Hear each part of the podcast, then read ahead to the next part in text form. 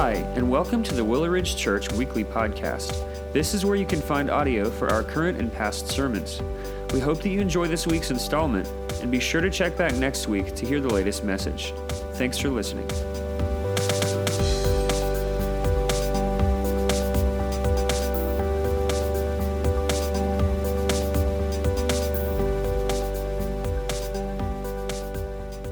If you've got your Bibles, go ahead and open them up to Psalm 13. That's where we're going to be today. As you turn there, I want to remind you one of the announcements that came on the screen was about our Harvest Hangout. What we've done over the last several years is we've had an opportunity, well, not over the last several years, uh, but before we had an opportunity in our fall season to partner with White Knoll Elementary School to, to do a, a, a time, a harvest celebration uh, where we had an opportunity to get out and to, to work and to serve our community. But because of situations and circumstances over the last several years, we haven't been able to do that. And so instead of saying this year we're not going to do that, what we've decided to do is just pull that into our church, into our parking lot. And so on Sunday, October the 31st, from 4 to 6 o'clock, it's going to be a wonderful time for us as a church family to get out together, to be outside, to enjoy, hopefully, the nice, cool fall weather, right? And, and celebrate uh, just being a church family together. And so we're going to do our harvest hangout during that time. There are games, food, and activities for all ages. So this is isn't just something for the little kids. This is something for all of us. And so we want to encourage you to come out, to be a part that night, and to, to just celebrate the opportunity that we have to, to be a church family. Well, we are starting a new series this morning. And, and over the next eight weeks, we're going we're gonna do something a little different. I'm really excited about this. Uh, Joel Berger and I have been talking about this for, for honestly a couple years and, and how to piece us together and how to do this. And, and God continued to open doors through, through areas of creativity to allow us to do this. But over the next eight weeks, what we're going to do is we're going to look at a different psalm. So each week we'll kind of bounce around the, the, the, book there and look at a different psalm. But what's going to be cool about it is either during our worship time or during our time of response, the band is going to come up on stage and play musically the psalm that we just read about, that we just studied, or that we are going to read and that we are going to study. So, like today, we'll, we'll do that. It'll be a time of reflection, but then other times it will be a time of corporate worship. And so uh, Joel and I are really excited about this to, to kind of dive in and attack the Psalms in a really creative and, and different way that I'll be honest with you is, is stretching me and is stretching him, and I know our team as well. But I will go ahead and, and give you a little a sneak preview. You're going to be extremely blessed uh, by Psalm 13 and, and how it's going to be led with us here in just a moment. All right, so let's talk a little bit. All right, what is a psalm? Right? Not necessarily a word that we use often, and, and definitely isn't a word that is used often outside of a Christian context. And so let's talk a little bit about what do we mean. We said we're going to study Psalm 13 this morning. So a psalm is a song or a poem that is written for worship. So when you open the Psalms each time that you read from them, and, and they read like poetry, and, and, there's a reason for that. It's because it is a poem, it is a song. That when these were written, they were written as an act and as a time of, of worship. So, so the early church, they would have turned to these. This would have been their time of worship. Even the, the Israelites during this time would have looked at these as they worship the Lord, and they would have sang the Psalms. And so that's what we want to look at them as, and that's how we want to treat them. Now, there are 150 Psalms, and, and David, that we know as King David, David and Goliath, right? He wrote at least 73 of them. And so, a lot of what we study, we're going to be able to draw comparisons of what was happening in David's life in the point in time when he wrote the Psalm. Now, what we'll, we'll find is, is this that the Psalms are extremely emotional, right? Extremely emotional. Like, uh, you think about like the good songs of all time, right? And, and you listen to the songs that are there, and you can know that whoever this songwriter was that wrote this song is like working through and dealing through some things in their life. And that's what we're to find with these as well. They're extremely emotional, but they're also revealing. And, and they open our eyes to see things how we haven't necessarily seen them before. And, and honestly, how we don't see things a lot of times in Scripture. The Psalms will be revealing about God. They will speak to the untimely character and nature and truth about who God is. But also, what we will find out is they will reveal so much about the author, also. And so, when we look at Psalms, we'll find like there's kind of three categories that they move to. One of the categories is, is they cry out to God, and that's really a lot of what we're going to look at today a cry out to God, but also a need given to God. As they go through a struggle, what's there? You know, we use this phrase often turn it over to the Lord. And what we're going to find out from the psalmist is that in often all of these things of what they're going through, they turn their needs over to Him as well.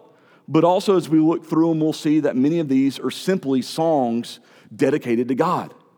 I, I like to also, oftentimes look at the, the Psalms and see they're, they're almost like a, a, a, love song, right? Written not about a spouse or a significant other, but they're a love song written about God, of God's, uh, of God's faithfulness, of God's love, of God's kindness, and of God's compassion. And so that's what we're going to look at each week when we see these. Now, Psalm 13 is, is a psalm that was written by David. And it's a psalm that's written by David during a, a, very difficult time in David's life. And so, if you don't know who David is, David was a boy who was promised by God that he would be the king of Israel. He, God sent his prophet Samuel to tell David this in 1 Samuel 16. But there's only one issue when, when God reveals to David that he will be king it's that there's already a king, King Saul. Now, you know a lot about, about kings, right? One thing that a king does not want to do quite often is release power. They don't want to turn over the kingdom to someone else. And Saul is, is no different. It's his throne. He, he's been given this throne and, and he wants to keep a hold of it in spite of his rebellion to the Lord.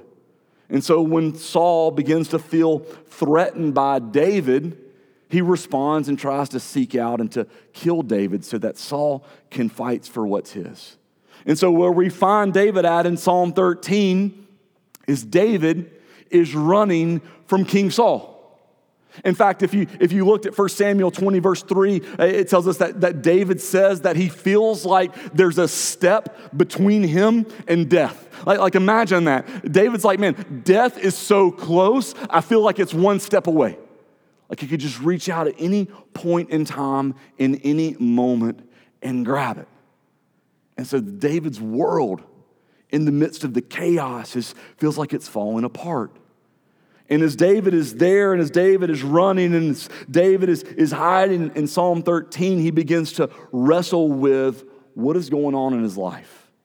David knows that God has promised David the throne, but the fulfillment of that day seems like it is getting farther and farther away and not closer like it should. Saul was doing all kinds of evil and rebellion against God, but David feels like Saul's getting away with it. And David is trying to be obedient in all that he does, but he feels like he's getting punished.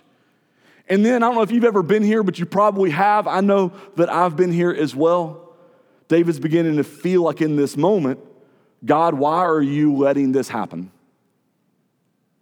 God, this is what you promised. This is what you said. This is what I'm doing out of obedience of that. But Lord, everything that is playing out in front of me does not speak to these things. And so, God, why are you letting this happen? Now, I found very many points and times in my life where this has been me. And it's probably been you as well. You know, it's probably not the promise of a kingdom, it's probably not the pursuit of someone who's trying to kill you. But we come to the same end of thought God, why are you letting this happen? God, I know you promise good to me, but all it seems like you give me is pain and suffering. God, I look around me and I see those who disobey you and they feel blessed. But I look at my life and my heart to obey, and yet I feel cursed. Why, God? Why? You know, let's, let's talk real quickly about being honest with the Lord. So many times we, we put on this false facade. And what we're gonna see in the beauty of David's writing is the honesty where he looks at him and says, God, why? Why? So look at Psalm 13. We're to read verses 1 and 2. How long, O Lord, will you forget me forever? How long will you hide your face from me? How long must I take counsel in my soul and have sorrow in my heart all the day? How long shall my enemy be exalted over me? This is the raw honesty of David here in this moment as he's going through these situations. And what I want us to understand and work through is what do we do when God feels distant? What do we do when God feels far away? Because your life and my life, it's a lot like David's. Right? David loved the Lord. David sought to be obedient to the Lord, but yet at the same time, there's the levels of the flesh that are within him where we see these acts of disobedience that come from him. And so there begins to be moments and times when we know who God is, we know the promises of God, but yet he still feels distant. Because here's the truth about your life and mine your life and mine is this meshed together mixture of success and failure, sin and, and, and, and obedience, glory and brokenness. Right? That's who we are. Some days, like, man, I'm clicking, getting this, doing it. And then other days, it's like, man, do I even know what in the world I'm doing as I'm living in these moments of rebellion? We're this meshed up, mixed up group of holiness and brokenness, all found in one as we live out the practicality of our everyday life. And when we live, even as redeemed followers of Christ in this broken world, this can take us to places like it brought David, where we feel like God has left us, where God has forgotten about us, and where things like depression and anxiety begin to take hold and root within our own lives. I mean, this is what we see from David, right? David, who described in scripture as a man after God's own heart, but right, like we don't have the time to get into all the details of David's life, but like let's just cover it by saying this David can't pass a background check to work in your kid's school, right? That's King David. A man after God's own heart who has had some hardcore sin failures in his life.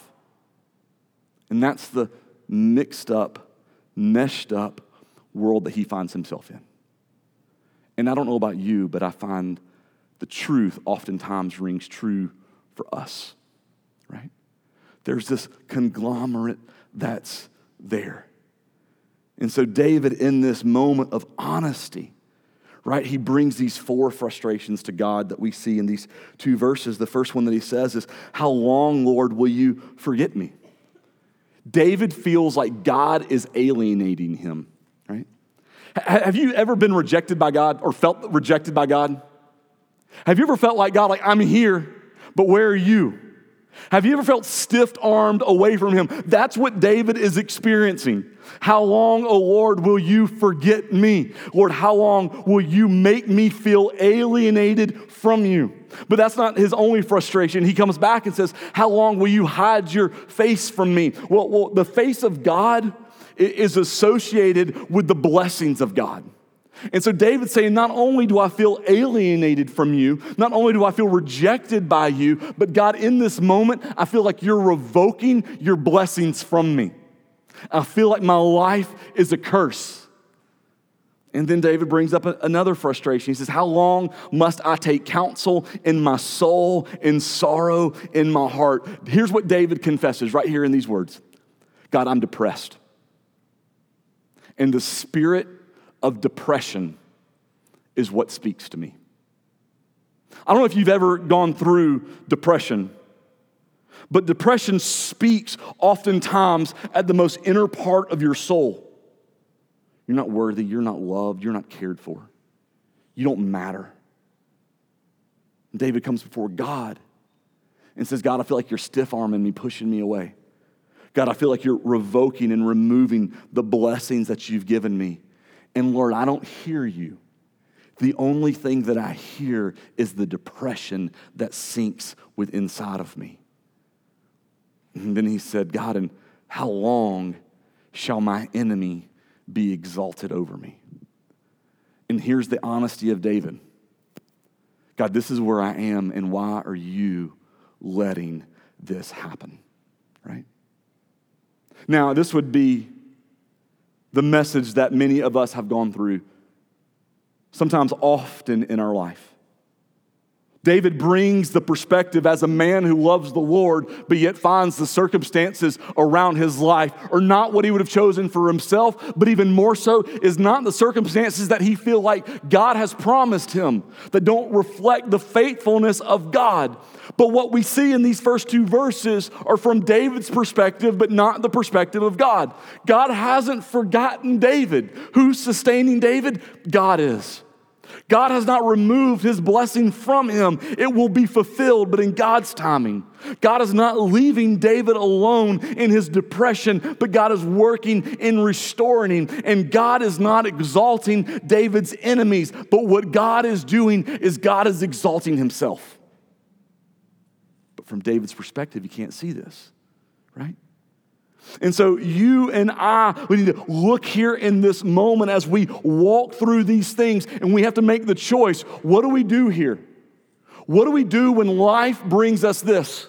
What do we do when our meshed up world of sin and obedience, right, begin to collide in these moments and we're wondering, God, where in the world are you? Are we going to call it quit? Are we going to be done? Or are we going to do what David needs to do here in this moment is lean in and trust God? Lean in and trust God. David knows what he needs. David knows what he wants. David knows what he's desiring. But yet he feels that these are far and removed to him. So let's look at ours, our life and our moments and our struggles. Be willing to bet that no one in here feels like they should be the king of anything, right? Or even the queen of anything, you know? But we begin to see here the health struggles of sickness of life, and we ask our questions God, where are you? We see our marriages begin to struggle and fall apart, and we wonder why, in our obedience to God and desire to see Him glorified, God, where are you? We look at our struggles with our kids, some of them young, some of them old and moved away, and we see the brokenness that's there. We see, we know what we raised them to pursue, but we see them pursuing other things, and we ask God the question God, where are you? We try to honor God with our finances, but yet we continue to see financial struggles and we wonder, God, where are you? I don't know about you, but we can continue to leave list after list after list as we walk through these, as we face these, as depression begins to sink in and say, God, where are you? And in those moments, in a breaking point of choice in the life of a follower of Christ, you and I are going to choose one of two things to either dig in or quit. To dig in or quit.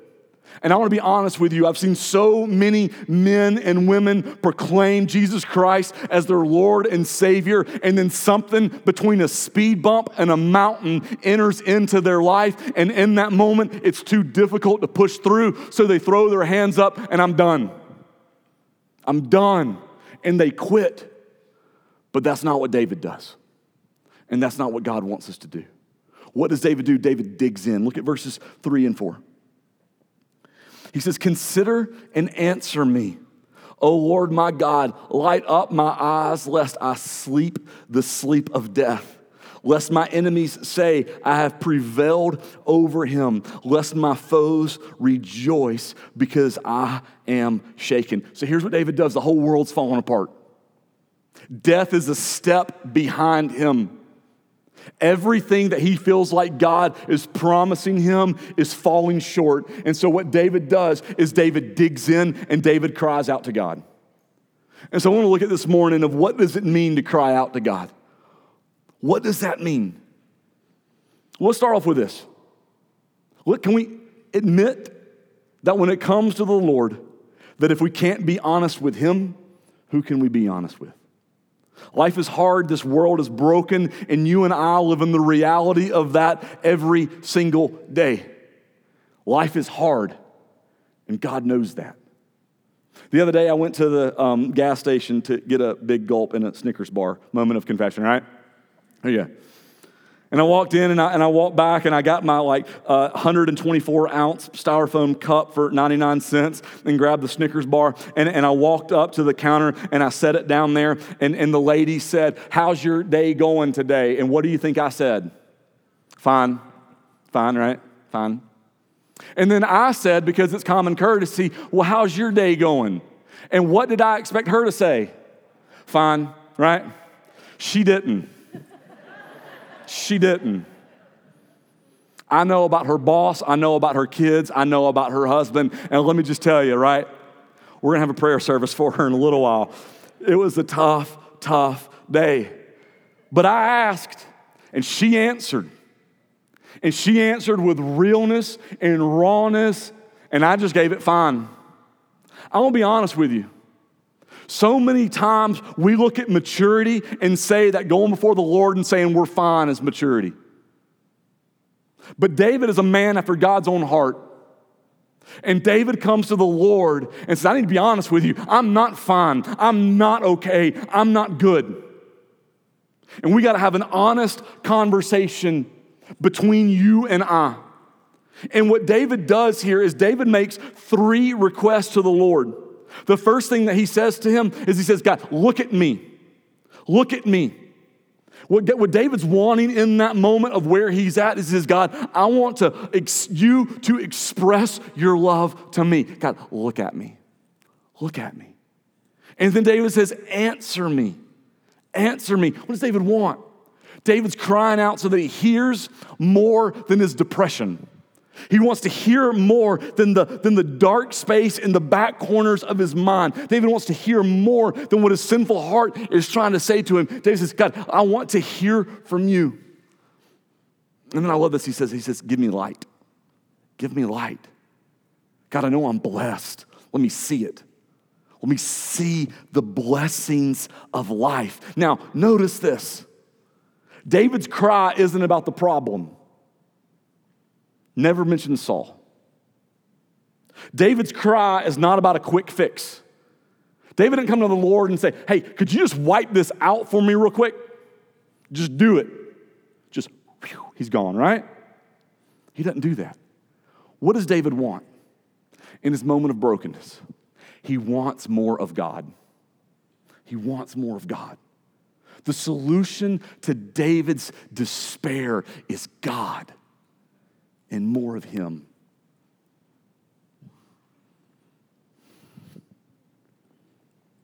David's saying, God, I trust you, but I just need more of you.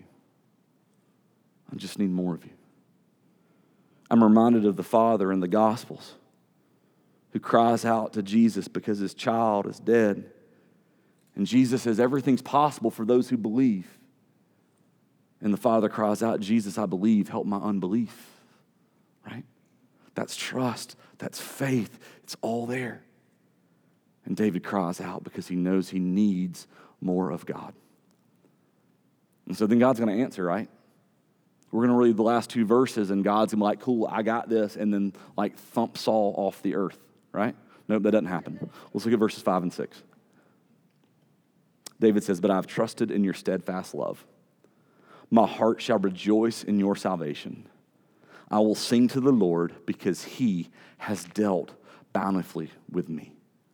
And so, what David chooses in the midst of the reality of what's there, what David chooses as he cries out for the Lord is worship. And he worships through the circumstances.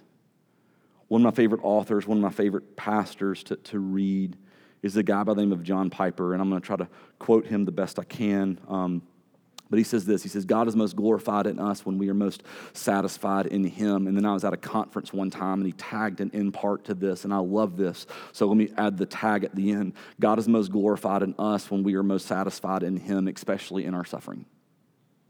Right?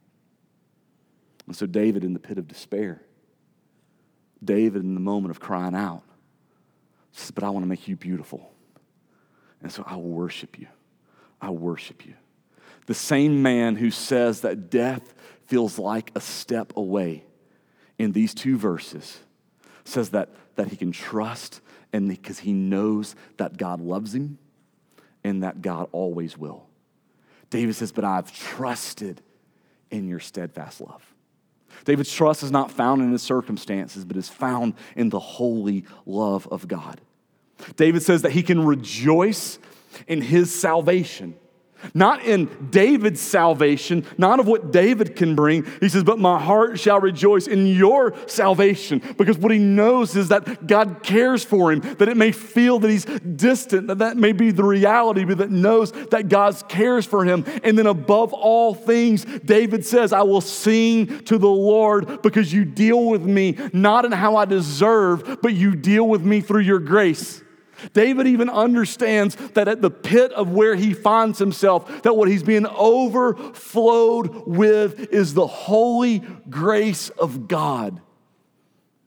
And that this is where he finds himself. Don't let your feelings mislead you. This is a message that I have to preach to myself often. Don't let your feelings mislead you. When God feels distant, and he may feel distant right now. He isn't. He isn't. If you want to go deep with God, I hear this from people a lot. I want to go deep. I want to go deep. I want to go deep. I want to go deep. Go deep here. Go deep in prayer. Go deep in confession. Go, go in your room, close the blinds, close the door, and get ugly before the Lord. That's what depth looks like. That's what it means. That God, through my tears and through my struggle and through my pain and through my suffering, I'm going to dig down deep. And when these seasons come, and they do, some of you, I know what you're going through right now, and you're in the midst of this season right now. You know exactly what it feels like. You know because that circumstance is closer than a step behind you. You feel that that circumstance has just wrapped its ugly, nasty, filthy arms around you and is trying to bring you down and is trying to destroy you. Here's what I want to tell you worship through it. Worship through it, press through it, dig in through it, cling to the Lord through it. Read. I know you don't want to read your Bible, read it anyways. I know you don't want to pray, but cry out in the midst of it. I know you don't want to sing, but sing in the closet of your room and let it out so that the Lord can hear it. And in those moments, when those seasons come, you can either quit or dig in. Don't quit. Don't quit. Dig in. I'm going to ask, we've got some members of the band that are going to come up and they're going to lead us in a time of response and reflection. Because there's so many of us that the words of Psalm 13 is where you find yourself right now. The struggle and the pain and the suffering that's there. And so before we take communion together, we just want to have a time of, of reflection. And so maybe for you, uh, as Joanne sings the words, you just want to listen to the words. Maybe it's a time of getting bright and, and, and, bowing your head before God and, and crying out to Him. You can come down front, and you can do it right where you're right where you are. But it's a time to realize, to be able to say, you know what? It's okay to not be okay. It's okay to say that these circumstances and these things around us are not what I've chosen, they're not what I wanted. My marriage may be falling apart. My life may be falling apart. My finances may be falling apart. My kids may be falling apart. And God, I just need to bring this to you and lay it down at your feet. And so, as they play, as they sing, let the words of this psalm minister to you.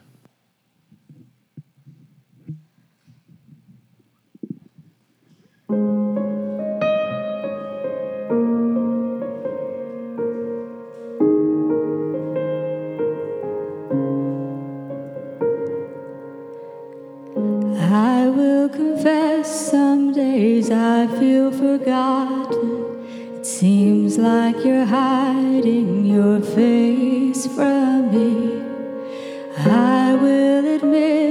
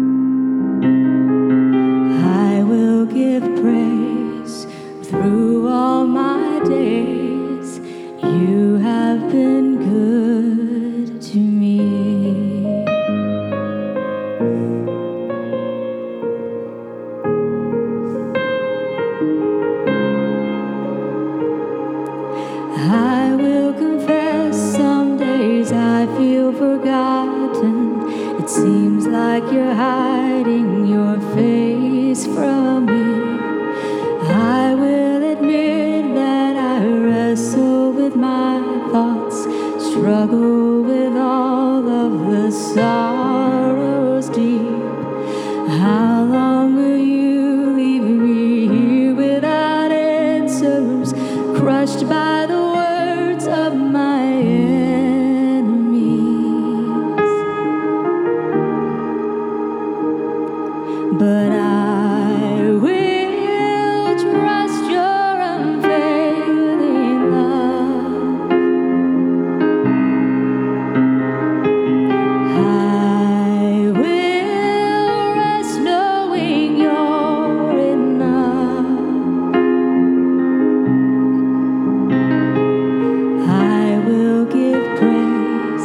through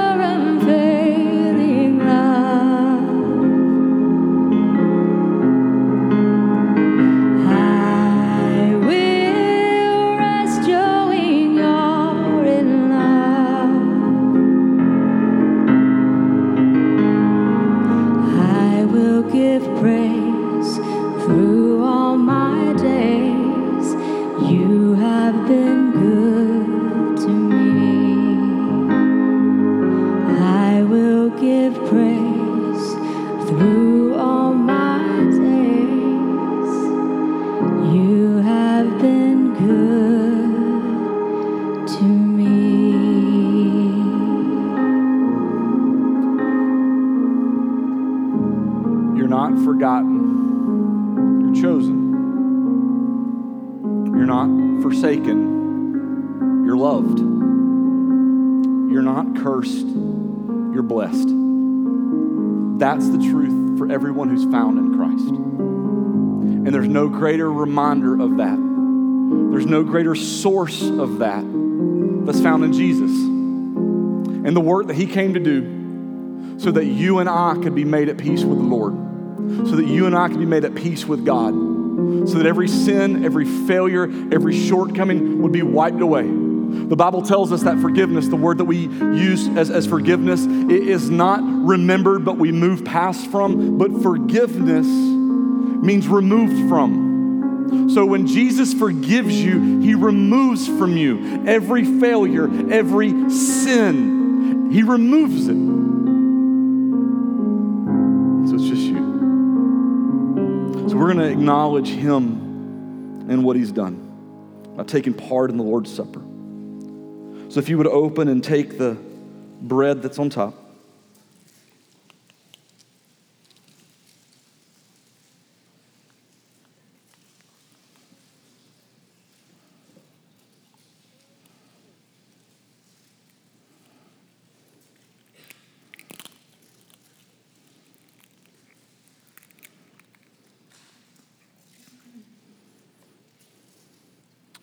that represents the body of Christ, died on the cross for your sins and mine. And the Bible tells us that Jesus, on the night he was betrayed, he took the bread and he broke it. And he gave thanks. And he said, This is my body, which is for you. Do this in remembrance of me.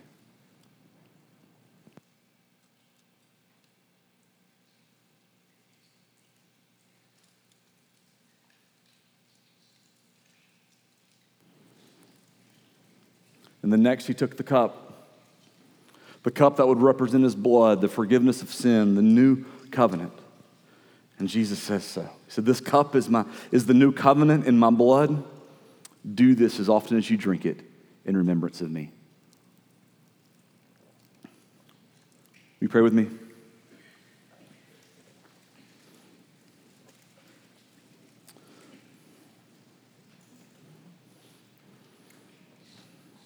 Lord, I come to you this morning, knowing that so many of us right now, Lord, we feel like you've forgotten us.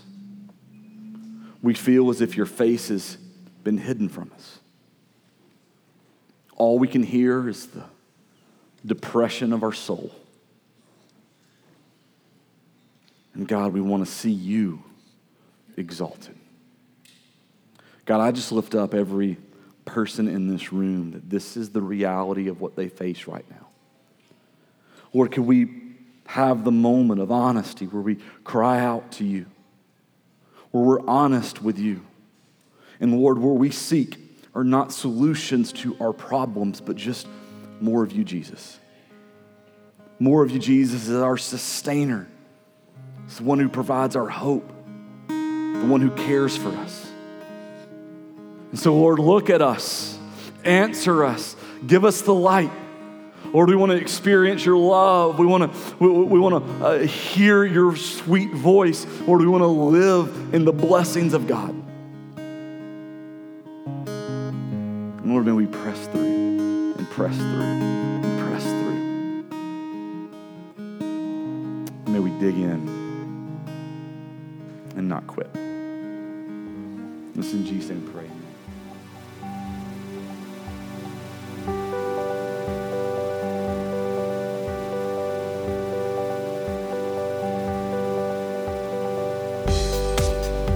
Thanks again for listening to the Willow Ridge Church Weekly Podcast. We hope that you enjoyed listening to this week's message. If you'd like to learn more about who we are or explore additional resources, visit us online at www.willowridgechurch.com or by searching for Willow Ridge Church on Facebook and Instagram.